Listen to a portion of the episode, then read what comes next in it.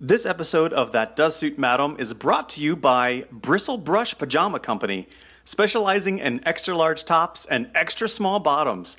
Free brim steaming brush with every purchase. Mr. Brandon, are you free? I'm free. Ground floor, perfumery, stationery and motions, wigs and haberdashery, kitchenware and furniture.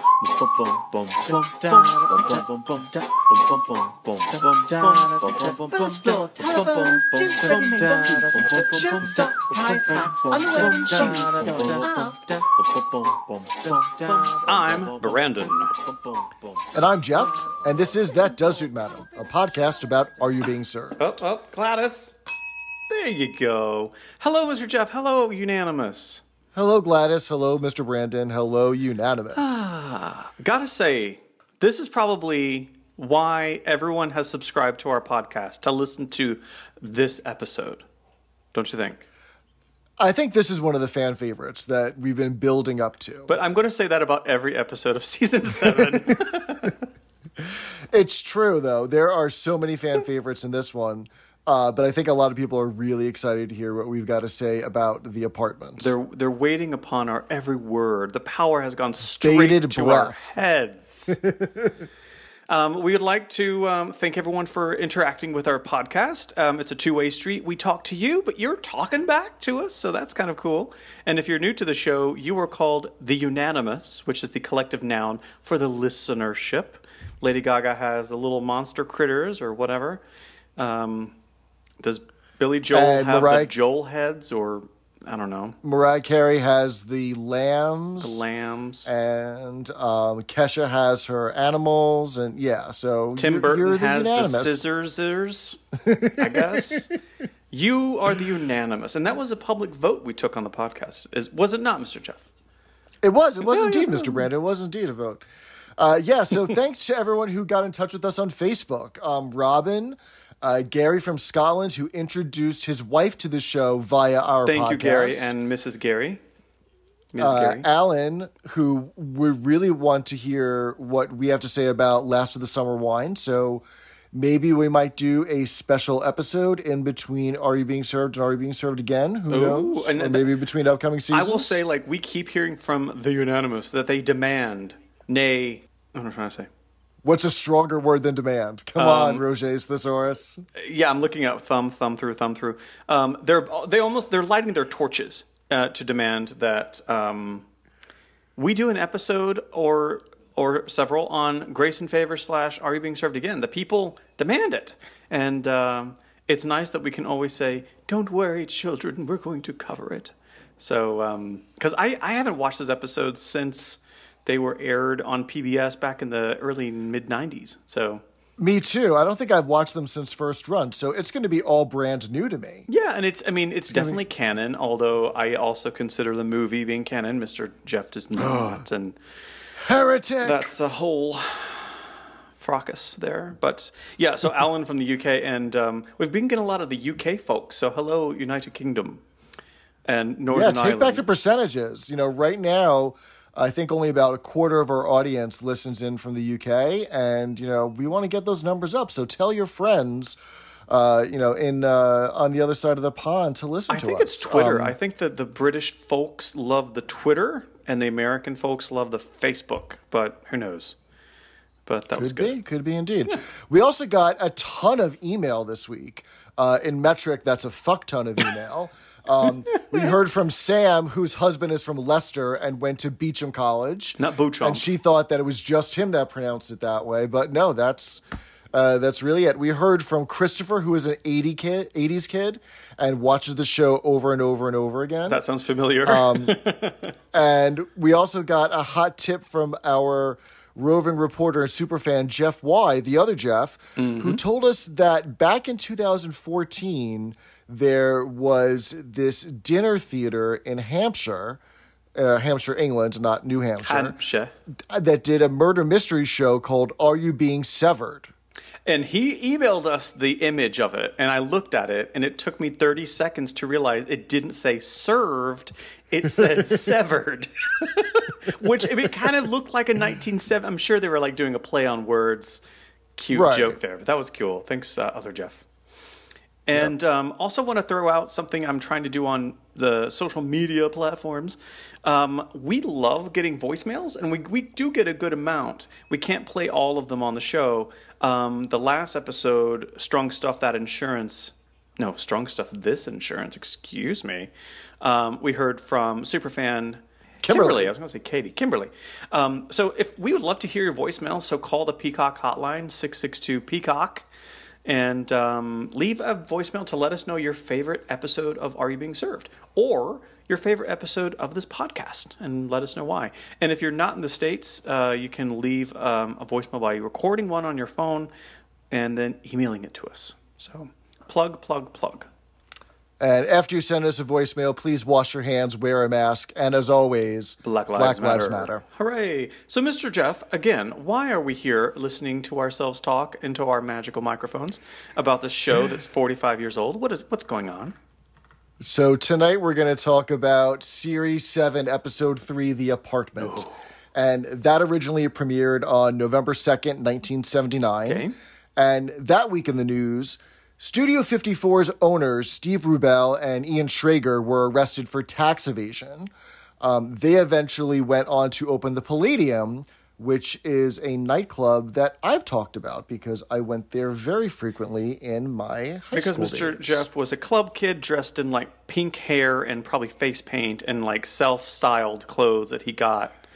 Who knows where? I'm, I'm. That's what I'm picturing of you. I only wish I could have been as cool enough to dress like a real club kid. Did you have a chain wallet? I did not have a chain wallet, but what I did have is I did have JNCO jeans that were way too big for me. um, I had a lot of T-shirts from Liquid Sky Design, which was um, next door to the Beastie Boys store in East Village, um, Okay. and definitely a lot of um, suede sneakers. You know, Liquid Sky, that seems so like not early 90s to me, like the idea of things being liquid. Because do you remember Liquid Television on MTV? Yeah. Like, I Yep. just remember a bunch of weird CGI, like spiritual, kind of like cloudy, and then there'd be like a crow crossing the screen. Anything liquid for the 90s, I don't know what that was about. But um, do you remember this the 54 movie with Ryan Phillippe? And um, Mike Myers. I've never seen it. Oh, it came out in like 96 or something. And it was all the disco music. Little gay Brandon was eating it up, man. okay, what else happened? So, so a, a little bit of a downer. Um, the Iran hostage crisis began Ew. that week. Um, 52 American citizens were held hostage for 444 days. Uh, they were released uh, the same day that Ronald Reagan was inaugurated as president. And the whole reason why this happened was after the Shah was overthrown, the Iranian Shah was overthrown and replaced under Islamic rule by the Ayatollah Khomeini. The Shah went to the U.S. for cancer treatment, and Iran demanded his immediate return so he could stand trial. Okay. And the U.S. just didn't do it. They didn't like rip him out of the hospital and and deport him.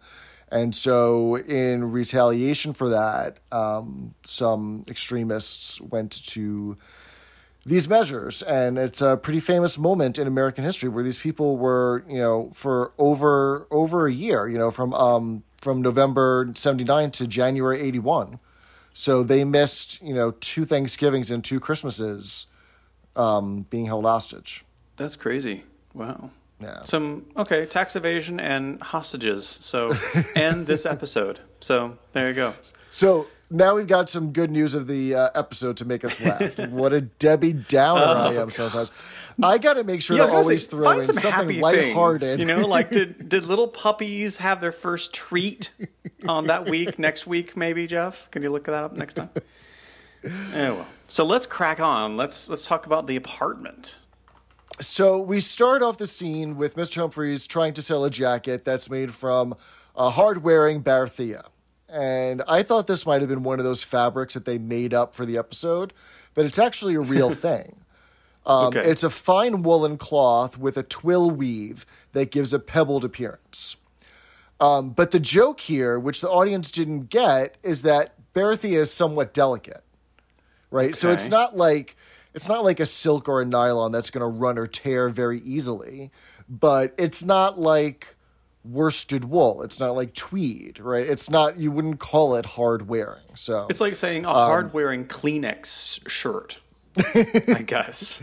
not not as you know not as uh, as too extreme as that. Yeah, but I did notice like th- they laughed, and I'm like, I don't get No, it. no, well, no one, no one laughed. Like I think there might have been one like hot from the Who audience, worked in the in the, it in the clothing industry or something? right. He, he actually worked at Simpsons of Piccadilly. yeah. uh, he was the continuity editor, so he's the one who gave or the writers themselves laugh. writing at their bad joke. Right. Maybe I don't know. I mean, yeah. So um, Lucas then upsells the customer an ascot, and the customer picks up a walking stick. So they're going to do great on the commission. Yeah. Well, Goldberg comes back after having been in the cloakroom, and he says that he's got a tweed jacket that's going to go better with a stick. Mm-hmm. It's a special offer, 20 pounds more expensive than the original. And that gets a laugh, right? Because it's not so special because you're just pulling more money out of this not? customer's pocket. Why not? Well, of course, they're all sharing commission, so you know. That's right. On the gentleman, that's the agreement that they made in the beginning of this series. That's right. And then over on the ladies' counter, Miss Brahms is alone. And as is habit, when Miss Brahms is left to her own devices, when she doesn't have Mrs. Slocum taking the first customers or telling her what to do, she does pretty well for herself, right? Yeah. And so she's, you know, she's selling. Um, she's selling. She says to the customer that uh, if she wants cotton wool to stuff in them, uh, she can get on the ground floor, assuming that she sold her a brassiere. That's so funny. Uh, and we find out that Mrs. Slocum is late because she's moving and she couldn't get the day off. Grace Brothers, I'm, I'm glad I don't work there because they just don't give people the day off for anything. My For wife is having a baby, and you'll have the weekend to see your child. You know. Come on, Mister uh, Mister Rumbold. So on cue, Mrs. Slocum comes out of the lift carrying a canary cage for Winston, who we met in uh, series three, episode nine, Christmas Crackers, Did we? and then a, and then another one for Tiddles, the cat. I'm trying to remember Winston. Uh, So maybe we didn't meet him, or maybe she like referenced him for the first time, but that's where we learn that she has a canary in addition to um, a, a cat, and of course Uh, named for Sir Winston Churchill, of course, because you know she's a good British per- probably. lady. Yeah. Right. I believe the joke in season three was something like, um, I left the, the side of my pussy leaves my canary clawing to the curtains or something. Like. Oh yeah, yeah, yeah, yeah, yeah. You're so good. Yeah. Okay, you get a ding for that. Good job. So, so Mr. Captain Peacock wants to know why she's been so late, and she had to supervise uh, them them getting her stuff on the van. Mm-hmm. You know how clumsy those removal men are. I'm not having them handling my pussy. Was that too early in the show, Jeff, to be considered a good pussy joke? No, because she actually has Tiddles Does with that? her. How does right? that land on your matrix that you've made and the the flow chart and Five Pivot stars. This is the per- this is the perfect timing Oh, good. for a pussy joke because the pussy is present, okay, right? ah, good. Uh, Captain Peacock sticks his finger in the cage and the cat bites him. Well, he hasn't had his breakfast It was so cute. He was like, "I'm quite good with with animals," and then the poor little cage like shakes, and you hear the cat go. So cute. Yeah. um, she asked for three days off, but Rumbold wouldn't allow it. Of course. Uh, and so, you know, she's she's in a right state because all she's done is seen everything go on the van. They're going to be driving it over to her new flat, unloading it, and then she's got to sort through all the boxes still. Well, the phone rings, and Miss Brahms answers in a very refined voice. Ladies' intimate apparel. She has to repeat herself. All right, knickers and knocker covers. What do you want? That was so cute. Mrs. Slocum grabs the uh, grabs the phone out of her ear, and you'll see that she does that thing that's very common, I think, up until the '80s, where women would remove an earring if they had a particularly chunky earring or a large earring. They would remove it before putting the earpiece next. I guess it could get caught or something. Mm-hmm. and if you were a fan of right? Britcoms, what other show might you be very aware of that uh, procedure happening? Oh, that's right. I forgot that Mrs. Hyacinth Bouquet, the lady of the house speaking, always takes her earring off. Yeah, I th- I mean, I can also picture um, Margaret Thatcher doing it for some reason. I wonder if it was just like that's what the posh, that's what the quality do. Do you know what I mean? Or that's just what uh, was done in The Crown. May- Oh yeah, the crown. Maybe. But I mean, I think earrings back then were. may- uh, Here's what I, I wonder. I wonder if big chunky earrings close to the earlobe were considered proper, but dangly ones were considered lewd. Oh, dangly ones were definitely considered common. I, news to me. I don't know. Yeah. But uh, there you go. Yeah. Anyway, uh, th- so on the phone is Mr. Armstrong, who's the van driver, and he tells Mrs. Slocum some bad news. Do you want to do your best impression?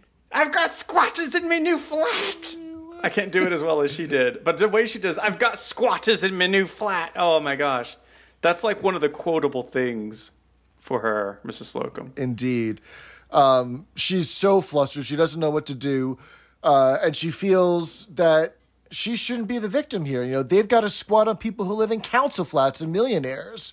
And I think that she packs so much in with that one line, or the writers do at Yeah, least, totally. because it speaks to both the classist, classist structure of English culture, as well as the downturn of the middle class, as well as the myth of, myth of the welfare queen. Yeah, but I want to back up. I, I'm curious. When I was a kid, and it's funny because as we hear from the unanimous, like everyone watched this as a kid, and we do have some younger folks who are watching this for the for the first time. But when I was a kid and watched this, I had no freaking idea what a squatter was. And I'm, I don't think we hear about that a lot in the States. I wonder if that was a very 70s kind of thing as well. Because I- when I was in the UK, I didn't hear of, oh, there's squatters everywhere. But I, I heard it from Are You Being Served? So what are you, are you familiar with the, with the concept very much?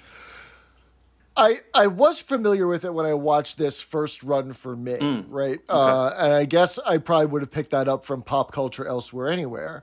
Uh, it's basically when people um, take over an abandoned piece of property, and if they live there for a certain period of time, they're able to claim certain rights to it. If you know, it's not their fault that the landlord wasn't charging them rent because the landlord didn't know that they were living there. Um, and so, in certain jurisdictions, I know that squatters do have some degree of rights, but I think also this is just one of those tropes on about te- on television comedies, um, much like getting amnesia or quicksand. quicksand. I was going to say, you know, I, you know, the idea of if you think of no 1979, if you go back in time, and we do kind of, at least I won't say we, I do this on the podcast a lot. Um, if you think of the context of the 60s, 70s, late 70s, 80s. Um, the cities were sort of going downhill and going downhill fast. People were fleeing the cities. Now, I know this is an American concept, but I'm sure it happened in the UK too. People were leaving London, uh, leaving New York City for the suburbs where you can build a new house and expand and have a nice car and a driveway, blah, blah, blah. Um, so the inner city um, was going downhill. So there were a lot of apartments that lost value, buildings, you know, no one wanted to buy them. So a lot of them, especially in like uptown Manhattan, um, buildings, entire blocks would be abandoned. It wasn't a good time for cities. So I suppose maybe back then, maybe I'm being a bit too historical minded here, but I could see maybe squatters kind of hopping around and if there was a bunch of buildings not being lived in, you could hop in and, you know, live. So maybe it was a thing, a, a period of the, a, a, a facet of that period, maybe.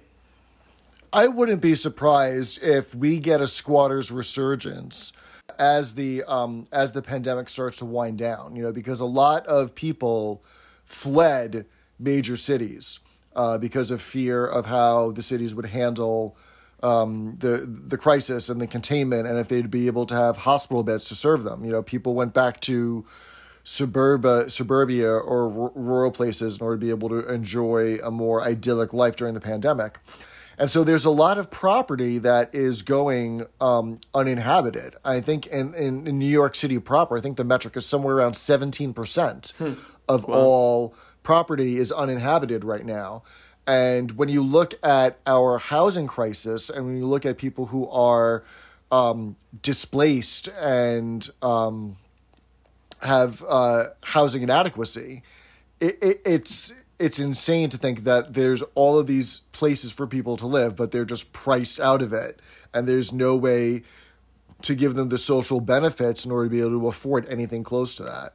Yeah, so maybe you're right. um, maybe it's not just a, a, a product of the 70s. I mean, maybe maybe it was just a thing that was in the social fabric of 1979, and there was a word for it, and we just don't have that word for it these days. But uh, No. weird. So one of the things that I didn't quite understand though when I about this line when I was a kid is the idea of council flats. Yeah, me right? too. In, in in context, I just thought they were projects. You know what we have as social housing here in the states, Mm-hmm. but it's not like that at all. You know, um, here in the states, um, about about one percent of all Americans live in public housing, and it's your eligibility is usually tied to your income Yeah. right? So in New York City, uh, if you're a single person and you have an income below sixty-four thousand dollars, you can be eligible for public housing, at which your rent is capped at thirty percent of your income. And there are newer programs which are rent to buy and things like that uh, as well. And for by the way, who are closer to the top end. Sixty-four thousand dollars. Like, how many Ameri- What what percentage of Americans make that or below? like Oh, eighty percent. so sixty-four thousand dollars in New York City. People are like, "Wow, that's a lot of money." It really isn't. You know, like a one-bedroom It does not go very far. Is eighteen, nineteen hundred dollars, and we're not talking about Manhattan here. You know, Right. So Talking out of boroughs. crazy. yeah. yeah. But meanwhile, in the UK, about seven today, about seventeen percent of the population lives in council housing, Okay. and it's not tied to your income, but to your savings and your assets. Oh. So if you have savings below thirty-two thousand pounds or below forty-four thousand pounds, then you qualify for council housing. You'll be on a wait list for years, but you qualify, right? Hmm.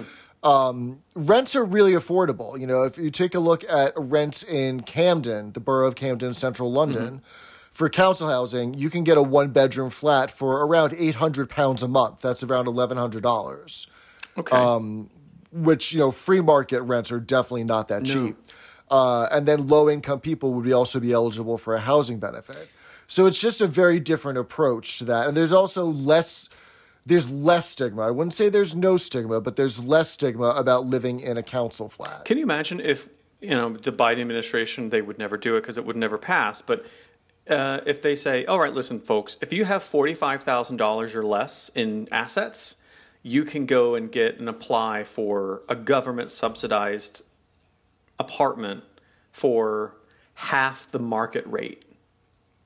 yeah. That would be almost everybody. I mean, I'm not talking about people's finances here, but forty-four thousand dollars in the bank—that's you know that's a lot. I don't think people have that. So it's very kind of interesting. This one little line that Mrs. Slocum says to to wrap it up here. Really, um, it, it- there's a lot of stuff to unpack with that one little line. You know. Yeah. So she's got to deal with this. She's got to deal with the squatters, but she also has to deal with her belongings on the van because Mr. Armstrong has another job that afternoon. Yeah. So he can't uh, leave her things on the flat. So she takes down his phone number and says she'll call him back. I don't understand where this telephone is that she's calling Mr. Armstrong back on because this is well before the era of mobile phones. So do you think that he's either back at his office waiting for the lunchtime, you know, the time to come to go pick up the other the second uh, uh, trip or that's the number for central office and he's got a walkie-talkie and they would radio to him. Again, To tell him what to Jeff's, get. Uh, Jeff's brain here. Um, I'm overthinking this one. A little bit. Um, I don't know, but it's interesting too because I thought the same thing. Like, oh, um, she has to figure out where what number she can reach him on, and she has to write Right. it down with a pencil, which was very unlike what would happen today. Of course, um, Right. You just look at caller ID and confirm that that's the right one and then go. Yeah. or people would just text each other now. I think who knows. Yeah, that's true. Um, so we cut to Mr. Rumbold's office, and he has spoken to young Mr. Grace, who is prepared to help. And I would have you given you the day off if you had just asked. Well, she did ask, right? She went through the proper channels and asked Captain Peacock, who who relayed the message to Mr. Rumbold, but he did so when they were both in the men's room. In what way do you Mr. think this was conveyed, Mr. Jeff? Well, I don't think he. I don't think he passed a note under the door. I think that he was kind of speaking because we hear Mr. Rumbold say, "You should know by now that I close my ears to suggestions in the washroom," which gets a reaction from Captain Peacock. um, which he usually doesn't react to a lot of the um, the the double entendres and the innuendos. Mm, you're right. No, you're right. Um, he's usually he's usually the straight man in that. So young Mr. Grace is going to allow Mrs. Slocum to store her belongings in Department Five B on the top floor. Which looks suspiciously like the third floor. The uh, exactly the same layout. But you know, this that department is under renovations, right? yeah. we top executives do have hearts, you know. And she's so grateful. She's so kind. She's got to call the van driver. May I use your telephone? Well, certainly not. Use the call box by the lift. He is offended that she would dare to ask use his telephone, Yeah, and a call box is like a payphone. a public telephone. Can you imagine like the gall of that? Like, no, you can't use my phone, peasant. Go and you know, use the public phone. I'm not having your ear on my receiver. My God. So, public telephones in the UK, um, were they operated by coin or did you have to buy a card? No, I don't think back then they would have had a card because I mean, the '79, it was still very much a coin thing, even in the states too. Well, we've never taken cards on a pay, on a payphone in the states, have we? well not one that you could that you would put in a slot um i remember like when i was growing up we had a plastic card that came from AT&T that if we had to make a phone call from a payphone we could charge it back to our home bill i know that we could do that Oh, Do you remember MCI? Do you remember all of those commercials? I do remember MCI, right? I'm dating When I was studying in France, eh, this was in the mid '90s. Um, none of the none of the public telephones took coins. You had to go to a kiosk or uh, a, a tobacco store or a candy store or whatever and buy a public telephone card that you'd put the chip in. Oh, interesting. And. I think that there were a lot of European countries that operated that way that made the switch over from coins to um, to the cards pretty early on. and now there are no such things as telephones anymore. No, no more public. well, now we had now they've been replaced with public Wi-Fi kiosks. Right, you like they're those those towers that have Oh, that actually yeah, do have yeah. a phone in them. You know that you could get free Wi-Fi, and they actually do have a telephone in them if you need to make a local call. I will say that's Um, one of the cool things about New York. And when I, I lived in New York previous and then moved to to the West Coast, and I'm back in New York. And um, in between when I was gone, they installed these things all over Manhattan and Queens and, and Brooklyn, I imagine, maybe the Bronx too. Um, Staten Island, you're on your own. Who, who knows? Uh, poor Staten Island. Um, do we have any listeners in Staten Island? Did I just in- insult some people? Um, but they have these cool, like, they look almost like telephone poles that cut about maybe 10 feet tall. And they have, Yep. like, a light at the top and a, and a flat screen, like, LCD screen showing, like, aren't you cool that you live in New York City or something? Or, you know, here's a little drawing of little Shirley aged four or whatever. But then there's like free USB charging. So if you're homeless and you have a phone, you can charge your phone there, which is cool. And you're right, you can actually make phone calls. And I think it's anywhere in the country because it's all VoIP, voice over IP, internet oh, stuff. maybe it is. Yeah. Yeah. it might not even be just local. So ones, too bad we don't have healthcare in this country. But, you know, we, we have these things Right. in New York City. So And the speed from them is actually pretty decent. Like, you know, if you go to a restaurant and get on their Wi Fi, sometimes it's like five megabits. I think these ones give out like something like 50 or 60 megabits. It's a, it's a decent speed for like street browsing. it's not bad. Yeah. anyway, so we cut down to the canteen, and Mrs. Slocum, they're, they're talking about where she's going to stay that night. Well, I guess I'll have to go to a hotel unless one of her, my friends can offer me accommodation. And she looks around at everybody. She's dropping the biggest hint ever possible. And everyone simultaneously picks up their coffee. In unison, drink, it was so cute. In unison. yeah. So they all start to give their excuses about why they can't host uh, Mrs. Slocum tonight. Um, with Captain Peacock, his wife is away visiting her sister, and there might be talk. There might be talk. I don't think he wasn't thinking about that at the Christmas party. Eh, with his blow tickler. I loved how um, he said, You could stay at my place, Mrs. Slocum. And then instantly Mrs. Slocum turns her head and speaks to Mr. Humphreys. Oh, thank you, Captain Peacock. Isn't he a gent? It was so cute how instantly, because she was so wanting one of those people to put her up for the and night. for every every single one, the second any of them open their mouth, she thanks them, thinking that they're offering, and then they offer the excuse, right? Um, with Mr. Goldberg, the cold water tank had sprung a leak in the ceiling.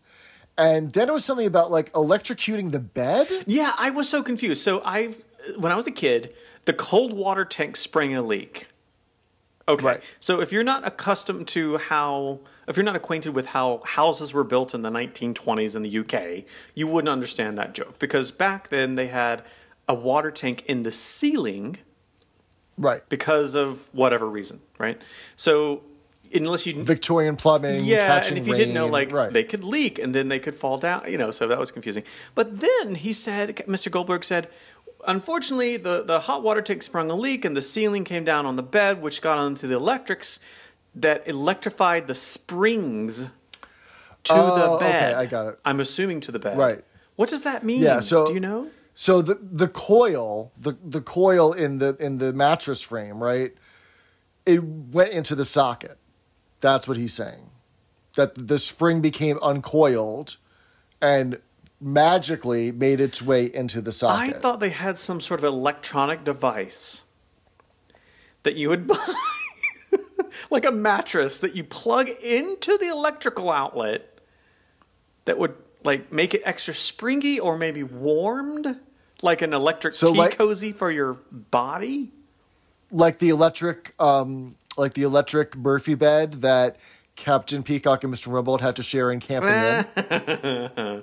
Yeah. Anyway, so that was a very strange. Yeah, I, I pictured electric springs as a child. Like, do people in England have electrical springed beds? What does this mean? I was confused as a child. Mr. Lucas doesn't have a spare bed to offer, but says you could snuggle with me. So there's actually an offer on the table. And if this had been season one, Mrs. Slocum would have taken him up on Well, it. you 'cause would have too, because bit you of have a crush on Mr. Lucas. But uh, anyway, Mr. Humphreys can't accommodate either because he's got three Pakistani nuns staying with Typical him. Typical night. Well, they will they will be by the time we get to the fancy dress party. and Miss Brahms has her brother's rugby team over, and usually they take the train, but the transport stri- strike on, so they have to stay at her house in order to catch the bus. right? So we're, we're keep yeah, we're going. We're kind of Yeah. like planting the seed that transportation Keep that in mind. might be an issue. And I love that Mr. Lucas then says, "I know Mr. Humphreys can stay with at Miss Brahms with all the men, and then uh, Mrs. Slocum and Miss Brahms could stay together." And then I think Mr. Humphrey says something like, "That's all I need is to be tackled as I'm going to the bathroom, holding my te- my Paddington my bear." they could have easily made that a gay joke, though, but they didn't. they didn't. They save it for a little bit later on, right? And so does Mr. Um, Humphreys. Miss- Mr. Harmon lets Mrs. Slocum know that her goods have arrived and they're in the goods lift, and the men are taking the their time, uh, taking them up to the 5th floor, and wants to make sure that he sees them right, you know, with some money. And so he gestures money by rubbing his fingers together of his right hand, but he makes a point of holding it under his left arm, which I thought was kind of odd. I wasn't know if that was like being discreet about it, but um, it was just just a very odd the way that he like made sure to like put it under his other arm to Yeah, hide it. discretion. I mean, again, the British culture, American culture, blah blah blah. Um, in the states, like when I first moved to New York City, I learned that it's not completely rude to say, "Oh my God, what in a fabulous apartment, great party. How much do you pay?" You know, like we're very Oh, yeah. super Rent is a free topic in New York. You can you can ask someone how much they pay for their apartment. That's on the table. Yeah. Anywhere else in the country, not so much. Well, you know, I mean, I'm almost sure like, that there are some places. Oh my God, fabulous car! It's a new, it's used, right? Yeah, I only paid twelve thousand dollars for it, or whatever. Like we kind of throw dollar amounts around, almost like, look what a great shopper I am. I got this car really cheaply, blah blah blah. But over in the UK, UK folks, tell me if I'm wrong. I have a feeling that you do not discuss money, and it is the height of being low class, and that is just not what you do. I watch a lot of British TV shows on YouTube. Um, there's a really great show called Hotel Inspector with Alex Polizzi. She's like um, kind of a, an expert in business, and she will get these business people, like families, oftentimes who have a restaurant or whatever, and she'll try to help their business because if they don't, they're about to go under and have to close. So she's there as an expert helping them out. And a lot of things come down to they just don't like to talk about money with their customers because oh, you don't do that, you know. And she kind of breaks it down like, listen, you're a business person, you have to talk about money. So I do notice on these British shows I watch a lot of times, oh, money, you don't talk about it, um, and you don't even talk about prices of things if you're a business person. So maybe that's a cultural thing about the Brit- British people and American people here.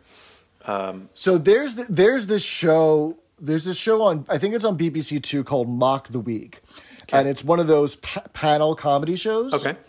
And I there's this clip that goes around the internet every once in a while. Um, a, a famous British comedian Angela Barnes.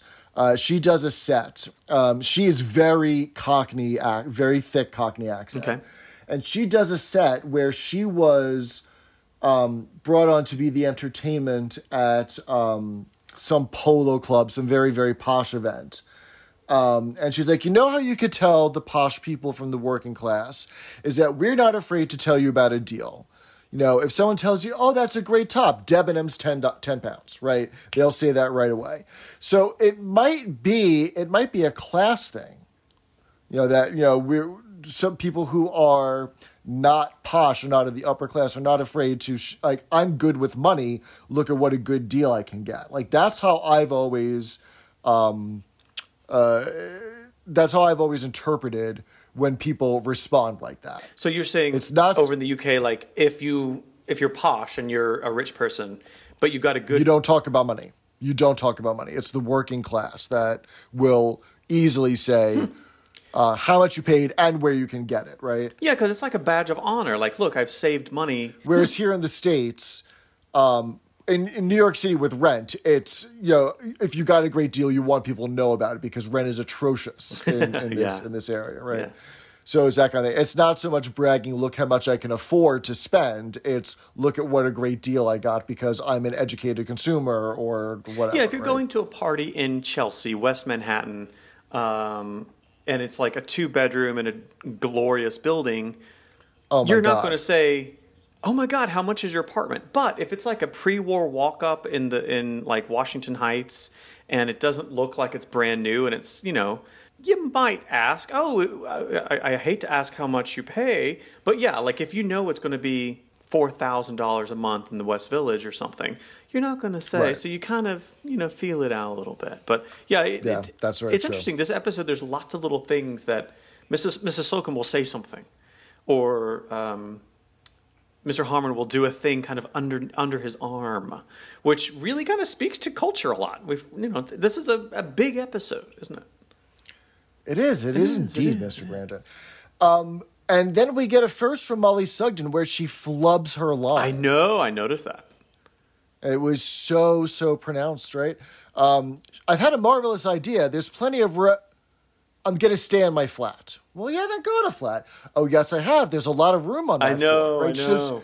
So, she's decided that rather than just keep her things in boxes, she's gonna unpack it all and lay it out as if it's her own apartment. Which makes sense on a TV show. Right. but I will say, M- Mrs. Slocum, uh, Mollie Sugden, she made a mistake, but as a kid, I didn't notice it was a mistake because it was so quick, and she had this little thing, almost like when you're saying something, and and then you change, Right. you kind of point your finger up, and you change. I just changed what I was going to say, and I'm just going to push through. She kind of did that with her line, which. Yeah. I think a lot of folks, um, if they weren't as good of an actor as Mollie Sugden is or was, um, they would have not done that as nearly as per, as flawlessly. I think she's No. pretty cool. Uh, so she does have to ask permission after all, and so she goes to see young Mr. Grace, who's napping. Uh, the nurse advises the secretary to wake him gently, and we see Mr. Slocum coming in wearing the Cleopatra brand extra long deluxe eyelashes in order to flirt with him. I have to I have to, jump uh, in. get him to say yes. So the uh, Cleopatra extra long eyelashes. That's what Miss Brahm said. Oh, be sure to wear these. But I love the Right. way she says Deluxe. deluxe, deluxe. I love it, and I bet you a lot of other people did love the way she says that. And if I ever to like like become a billionaire and make like open up bars and restaurants, one bar would be called Club Deluxe. Just because D it's so E dash L O O K S. Deluxe, yeah. Deluxe. Mr. Young Mr. Grace thinks she's there to ask for a raise in salary, and so she starts to explain to him, and we fade off camera. And so um, I'm dying to find out if Mr. Grace is going to let her stay in the department overnight. But I'm famished. I think we got to go on down to the canteen for a tea break. I'm right there with you. I'm uh, got fairy cakes on my mind, so let's go. What did you just call me? Uh, let's go grab some fairy cakes, and we'll be right back. Hello, Unanimous. This is Mr. Brandon. and this is Mr. Jeff. Did you wake up this morning and think, how could I support my favorite podcast while also letting the world know that I'm a proud member of the Unanimous? Does your morning coffee vessel leave you feeling neither one way nor the other? Perhaps your smartphone cover fails to confirm your charm, personality, vitality, and youth. Worry no more. Visit our That Does Suit Madam online bargain basement shop. They've just come in. You could buy your very own That Does Suit Madam official tote bag Handbag? Or an official podcast sofa pillow, perfect for hiding your Paddington Bear. We sell a fashionable face mask and a celebrated coffee cup. And of course, t shirts. But don't worry, you'll find the sleeves right up with wear. Support your favorite podcast with some That Does Suit Madam merch. All at imfree.threadless.com. I'm free.threadless.com. And you've all done very well.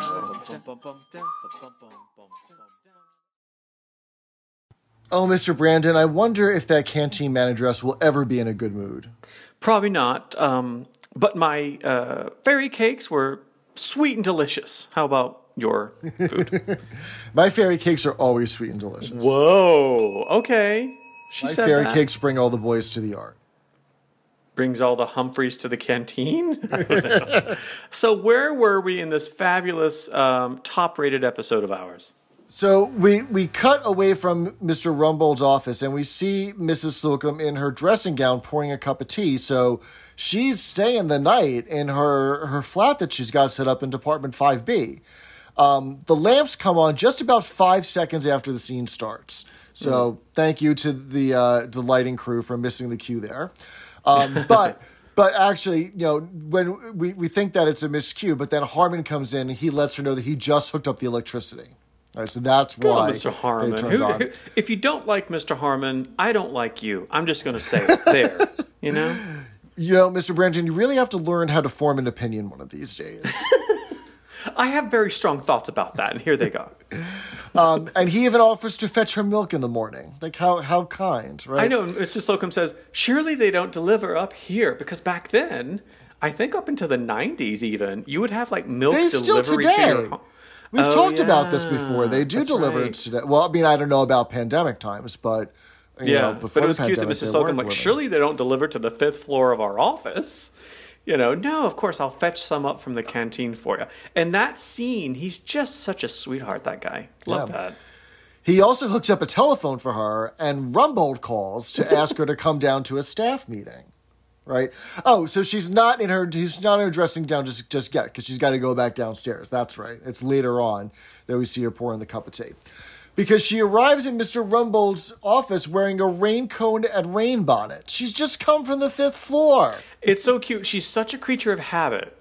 You know, well, which you know, people do that. You, you when I walk into my apartment, the first thing I do is lock the door. I take off my headphones. I take off my masks. I set the mask in the right spot. I take my keys and wallet, put it on the thing. You know, we all have these little little customs that we do, and she's just a creature of habit, which is so cute that she she's such a creature of habit. She has to recreate her apartment on the floor, which is such a cool idea. So odd, so odd, right? So Mr. Rumbold announces that there is a train and bus strike on, and young Mr. Grace has decided to close the store early to let everyone go home. Um, Mr. Rumbold is taking a taxi home, and he leaves, and everyone else rushes past Slocum, pushing her out of the way to try and get the last train. Oh, I only have to go upstairs. It's so great how lucky I am that none of my friends could offer me accommodation, but I only have to go upstairs. That's right. That's right. This is also something really cool that I noticed that in this scene, we get to see a side of Mrs. Slocum that is unique to the entire show. This is the only time that she's seen being very domestic and motherly. and like fem not feminine i hate that word and like because women are more than just feminine but but m- m- maternal you know and like Yeah. caring and very soft spoken and like when she's when she's tending to winston the canary she's so and of course at the time she had two kids of her own mollie sugden so i could definitely see that that is exactly how she would speak to her own children you Of know? course, yeah. um, here you are, sweetheart. Isn't it nice to be back home? So nice, right? Um, and then, of course, she gets all sex crazed later on. But for this time of the episode, For just a little bit, it, it, it, it's motherly, motherly and maternal, right? yeah. So here she is. This is where she's um, she's uh, pouring the kettle, and she's actually filling up a hot water bottle to put in her bed to keep her bed warm. Which was confusing to me as a child Really? because, well, I mean, when I grew up in Arkansas, we didn't have such things. Did you have that in the East Coast when you grew up? Well, I I've seen family members filling up hot water bottle when they had like a sore back or something like that, but like never to put inside the bed to keep the bed warm.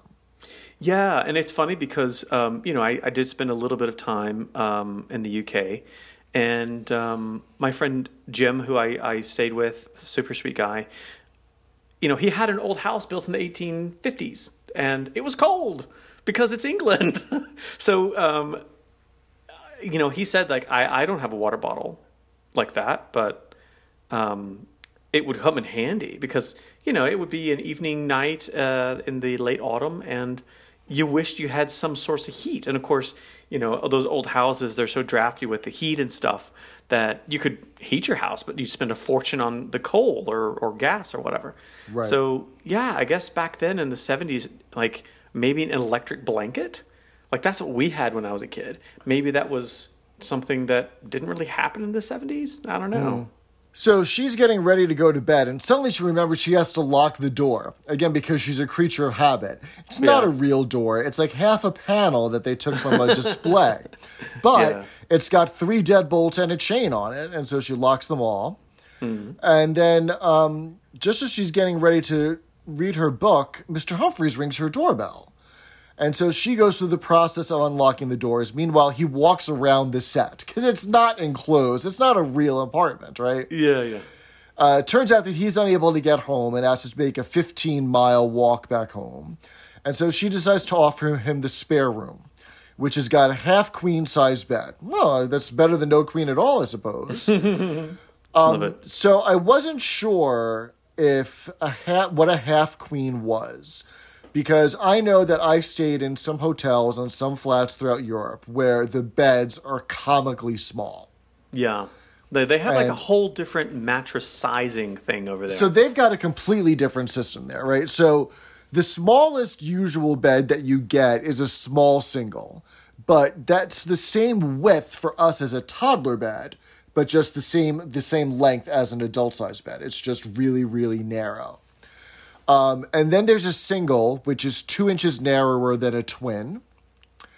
And then there's a small double or a queen, which is six inches narrower than a full. Right? So a queen over there is smaller than a full mattress in the States. Correct.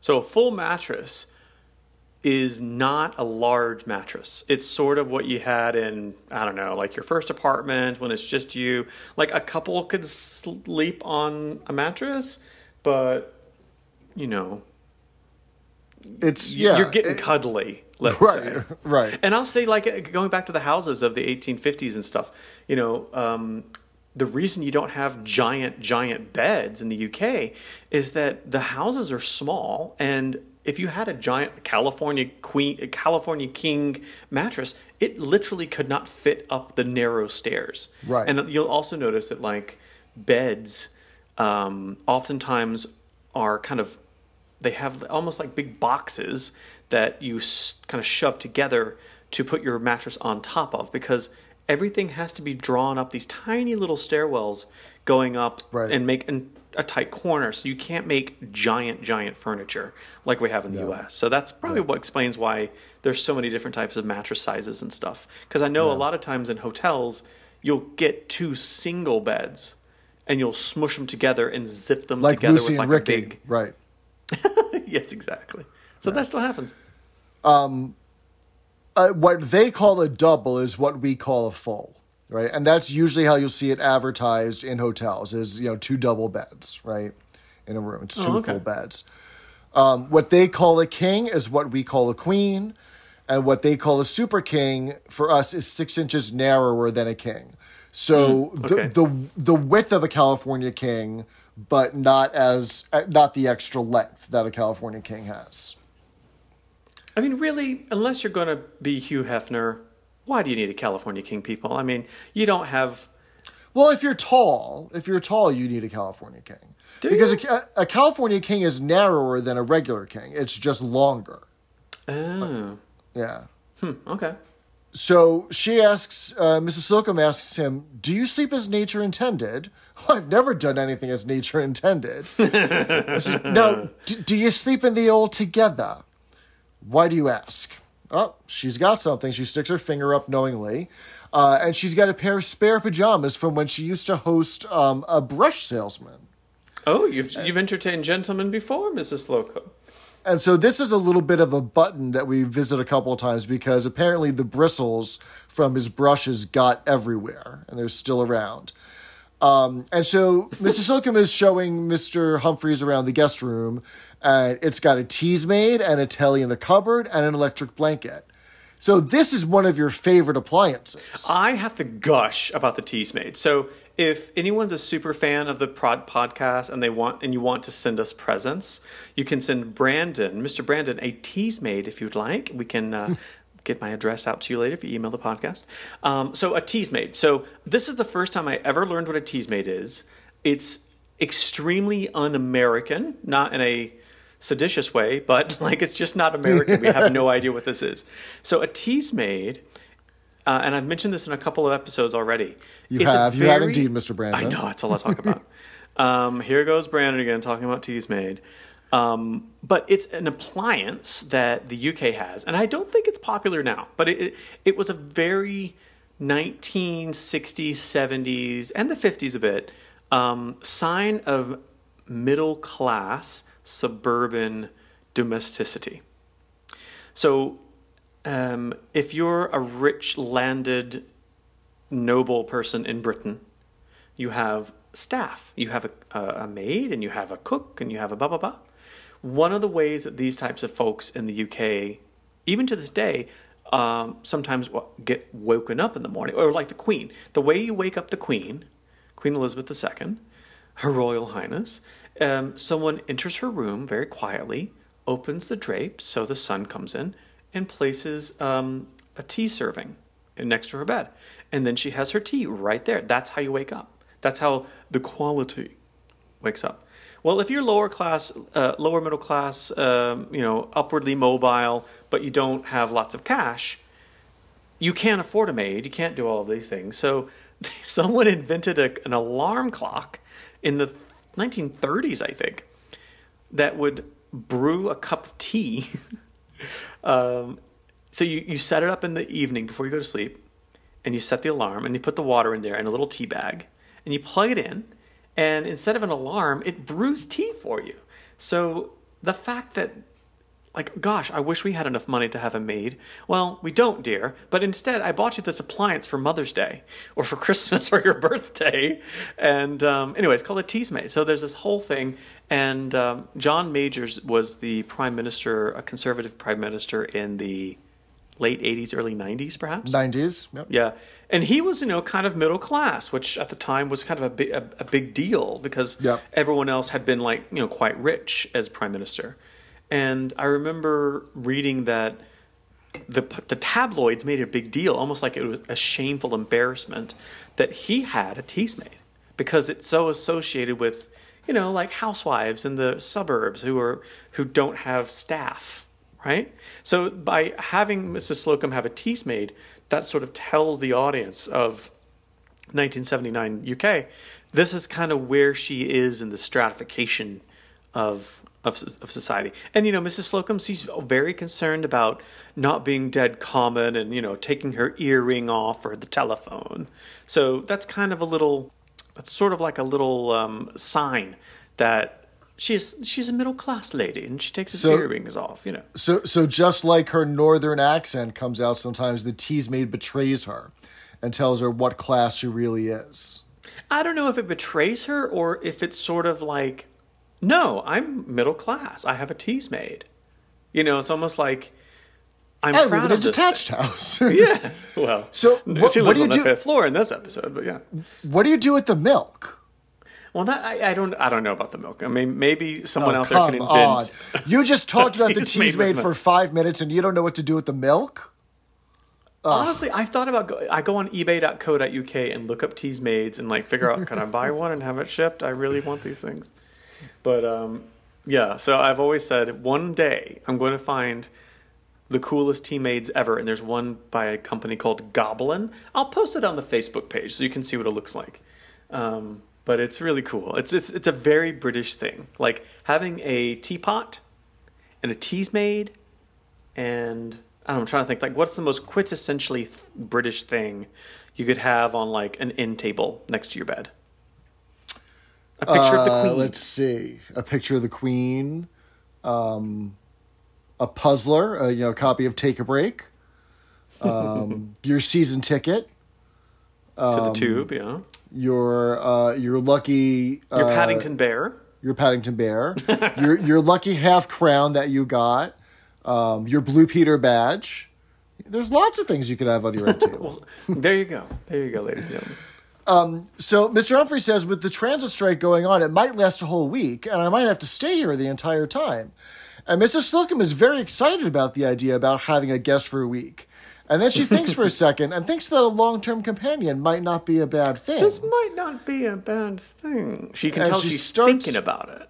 and she starts to set her romantic sights on Mr. Humphreys. Ooh, now, which is she's not the worked- last time we see that. It's not. It's not the first time, and it's not the last time. And so she's known Mr. Humphreys for quite some time, and while he's never very explicit about, you know, which way the wind is blowing, you think she would have figured it out by now. And here's here's a, the other thing that you know we, we we hear some more clues about this later on. So just keep that in mind until we get to the end of the episode, Okay. right? All right. So she gets off telling him that it might not be a bad thing, and then all of a sudden we have this non sequitur where Yeah, it's weird. Mr. Humphreys is cl- clear, clearing out the attic and found this old calendar with the week of love. Monday is for meeting, Tuesday is for talking, Wednesday is for wishing, Thursday is for touching. And Friday, for some reason, it had been torn out, right? You get this great build up, and he delivers that line with the rhythm just right. He's so you good. think he's going to say it. You think he's going to say it. Some reason had been torn out, right? Fuck is the word he And was so, going to say. yeah, thank you. Thank you for Because at 13, that. I'm like, what is Friday for? I don't know. What is it? And so Mrs. Slocum advises him to, to pretend you're on a camping holiday with a friend. Well, that wasn't the best suggestion you could have given me. Camp being an adjective for gay. And so mm-hmm. she brings him to her bed, and he has a feel of it. Oh, there's lots of life in this mattress. Oh, and there's lots of life in me as well. And she starts bouncing up and down on this bed. She's almost like a kid, right? right? She's almost like Shirley aged four. No, not Sally aged four. Little Alice. What little Alice the age little four. girl. Little, Little Alice, Alice. age four. So cute. And then the doorbell rings, and Mr. Humphreys panics. Me mother! He runs for the parlor, like makes a beeline throughout the entire apartment, does a dive roll onto the couch, and is shaking, holding the reading of the magazine, right? Which Um, is Women's World, which is like a very housewifey magazine. And I Yeah. love that even at his age, which I don't know, 30s, 40s, 50s, who know how old who knows how old he is. Late He's 30s, still worried yeah. That, that his mother like, what are you doing w- in a woman's apartment? Right? Almost like he's a young woman in a man's apartment because Right. the mother is like, "What are you doing over there?" You know. Exactly. so it's, it's it is not Mrs. Humphreys. It actually turned out to be Captain Peacock, who also needs accommodation for the night. So she ends up putting him in the spare room because Mr. Humphreys is going to share Mrs. Slocum's bed. Once the lights are out, no one's going to know. And you see Mr. Humphreys start to like bite his nails, have a really f- worried look on his face. Um, and we see just the frustration building as more and more of their colleagues arrive asking for a place to stay. Um, it's Mr. Lucas, and she says that he can share the bed with Peacock. So he does this, he does a bit where he strips off and he has nowhere to hang his pants. So he just throws them on the floor. He gets into bed wearing his dress shirt, his tie, and his Y fronts. Right? You forget that there's a weird thing where he's standing there with his like droopy Y fronts on, um, and he's kind of facing the a, audience. looking so- for a place to hang his trousers. Yeah, but of course, like people are kind of giggling and just watching him, and they're like, "What's going on?" And it, he takes a long time, like it's stretched out the scene. Yeah, it, then he turns around really slowly, real quickly, actually, to, and you can see like the curvature of his ass, and the crowd erupts in laughter because I guess in 1979 to see a butt was like hilarity. But you know, that was a long time ago. That was 40 years ago. So Unanimous. Mr. Brand has, has calculated the tangential radiant of the circumference of Mr. Lucas's butt in his droopy Well, Y front. hey, so I'm not the one who uh, who thinks he's dishy. You know, I, I think that's you, my friend. But uh, I'm I'm waiting for the episode with that dishy uh, golf uh, uh, golf golf club display person. That's There that's my my favorite. Uh, and so he climbs into bed with Captain Peacock. Humphreys? Lucas? Well, thank God for that. and they turn off and go to bed. Imagine crawling into like a single bed with one other person that you work with, With my boss? with no pants No. on, and you don't even know who it is. Yeah, No. it's crazy. No, this is a nightmare. um, next are Mr. Rumbold and Mr. Goldberg. Mr. Goldberg has been relegated to the tub. Mr. Rumbold is going to share the bed with Count Peacock and kicks out Lucas to the floor. Right? Because even after hours, he still has seniority to declare where you get to sleep and relegate you to the floor. That's So- crazy. Where did you watch this episode, Mr. Brandon? Did you watch it on BritBox or on the DVD or? Oh, I watched it on BritBox. Very interesting question. Why? I did too because I noticed that there was that after Mr. Rum, Mr. Lucas gets kicked out of bed, I feel like he starts to make some sign of speech like that. Like I thought we were allowed to be, you know, human beings after the light after the bell went or something like that.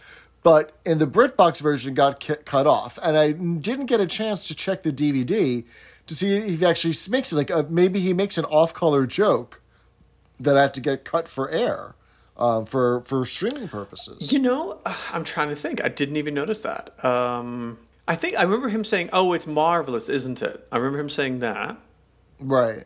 Well, I don't You know, know. li- listen, listeners, if you know if you know what's going on here, if there actually was a cut line, let us know and uh, hang around for a bit, and you'll hear how to uh, how to get in touch with us.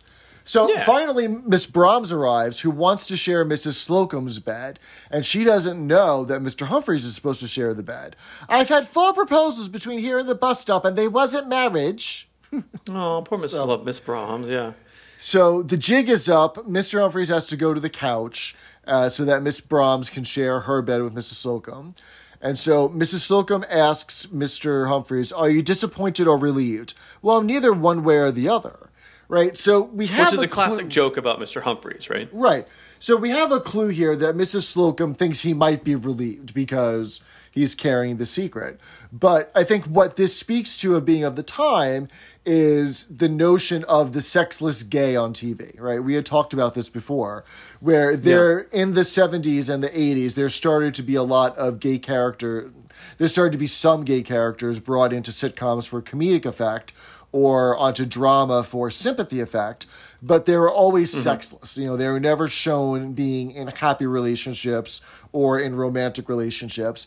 Even as recently as Modern Family, the hit show on ABC, um, the the gay couple on there, Mitch and Cameron, they were never as intimate as the other married couples had been. Like, you know, they barely kissed on the cheek and this is something Yeah. that you know, we're you we're slowly making inroads in in a lot of popular culture, but it, the the the trope still is pervasive. Forty five years later, you know, uh, slightly after I got into Are You Being Served, it was, I don't know, 1995 or something.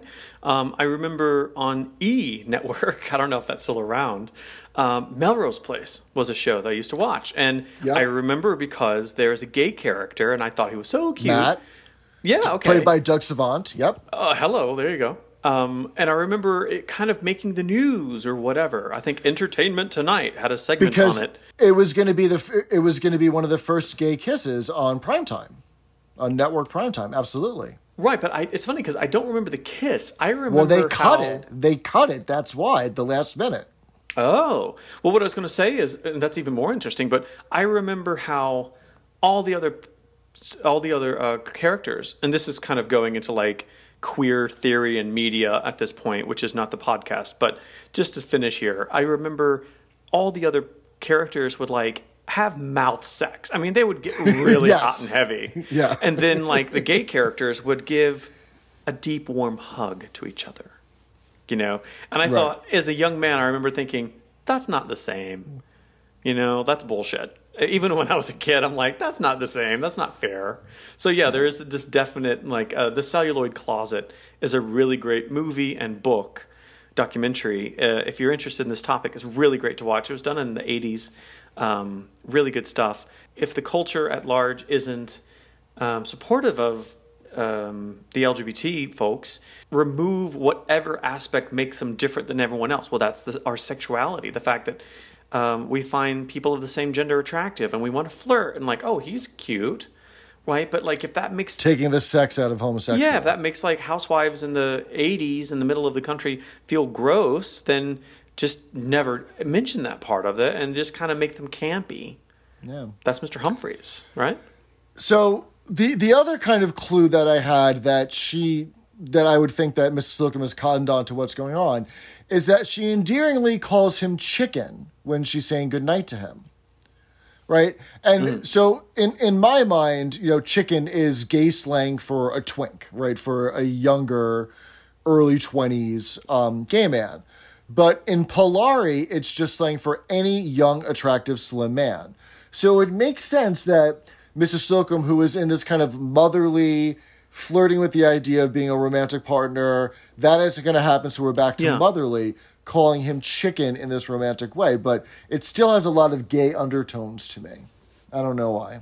I like that approach. I, I didn't even think of that, but now that you said that, when Mrs. Slocombe calls him chicken, I thought it was very sweet, but it made me think of the north of, of England because up in Yorkshire, where Mrs. Slocombe is from, um, I don't remember where, if we ever learn where she's from, or even where Mollie Sugden was born herself. But in the south of Yorkshire, uh, a term of endearment is to call someone a duck. So when Oh. she calls him chicken, I thought, I wonder if that's like a kind of a calling someone a duck. Is a northern thing? I don't know. She's from Blackpool. Oh, okay. Yeah. Is she? I don't know. I don't remember. So nowhere near. Well, no, the character. The character's from Blackpool. Um, nowhere near it's up in the north anyway. well, Um, yeah, west coast there, but yeah, I mean, who knows? But I, I like the Polari thing. That's cool. So they're all quiet and going to sleep. Mr. Humphreys is in the living room and he gives um, Tiddles a little tickle under the chin and she meows. And then we hear throughout the entire flat, Mr. Humphreys, leave my pussy alone. And then everyone bolts up in their in their beds. What's going on? And then we hear the uh, the, the, The cash ring. registers Yeah. and the end credit. Yeah. Yay! Um, I hope we did this fan favorite justice because we know that everyone was really looking forward to this one. Uh, this is a great episode. Uh, I, I'm so glad to get to have watched it again. Yeah, and um, what I mentioned a little bit on the uh, last episode we did for, um, oh, I forget the name of it. Strong stuff. This Uh, insurance. Strong stuff. This insurance. Yeah, it's too long of a title. Um, you know, when I was a 13 year old kid, I, I, as an adult now, I'm very much a homey person. Like I like to have my apartment laid out the right way and blah blah blah. So as a kid, I really liked the idea of I can't wait to get older and and have my own apartment and be able to decorate it the way I want. And of course, I was a big you know flamboyant gay man as a young boy. Um, so, um, last watch I watched lots of Discovery Channel, the interior decorating shows when I was a child. um, so to see, yeah, to see Mrs. Slocombe create an apartment, I was like, oh, that's cool. Look, she has a little bedroom and she has her little kitchen and like little chairs and oh, look at that lovely uh, uh, uh, green leather divan. Ooh, that's dishy. Like that. So uh, you know, this was like gay men, um, 1970s, the UK interior decorating. It was a perfect episode for a 13 year old Brandon. So next week, so so this week we had a fan favorite, and next week we actually get Mollie Sugden's favorite episode, uh, Okay. which is Mrs. Slocombe's senior person. This is the one where she takes over from Mr. Rumbold when he gets taken ill. Ooh, this is a good one. Seven, This is a good season one. seven. You were right. This is a good season. Yeah, this is a great episode because she gets to show off her acting chops here, um, Yeah. in terms of go displaying a wide range of emotions. so, Mr. Brandon, if um, if people did figure out what that cut line from Mr. Lucas was, or they wanted to tell us the recipe for meringues, or uh, tell us about their hot water tank in the ceiling that linked and uh, caused an electrocution, how can our unanimous pals get in touch with us? And if there are beds with electrical springs, you can uh, contact us on Facebook at That Does Suit Madam. Uh, you can find us on Twitter, Does Suit Madam. And email is That Does Suit Madam with an E at gmail.com. Or you can call the Peacock Hotline, 662 Peacock. That is 662 732 2625. Let us know your favorite episode or the favorite episode of the podcast and why. And if you don't live in the States and you want to still send us a message, you can do so by recording a digital message audio recording on your smartphone's uh, voice recorder app and emailing it to us, and we can pop it on the show. And with that, Mr. Jeff, As always, you've, You've all done very well. well. thank you, Unanimous. Bye. Bye. That Does Suit Madam is not endorsed by the BBC, and it is intended for entertainment and informational purposes only. Are You Being Served is a copyrighted program of the BBC. Apartment floors shall be covered with rugs or carpeting to the extent of at least 80% of the floor area of each room, excepting only kitchen, pantries, and bathrooms.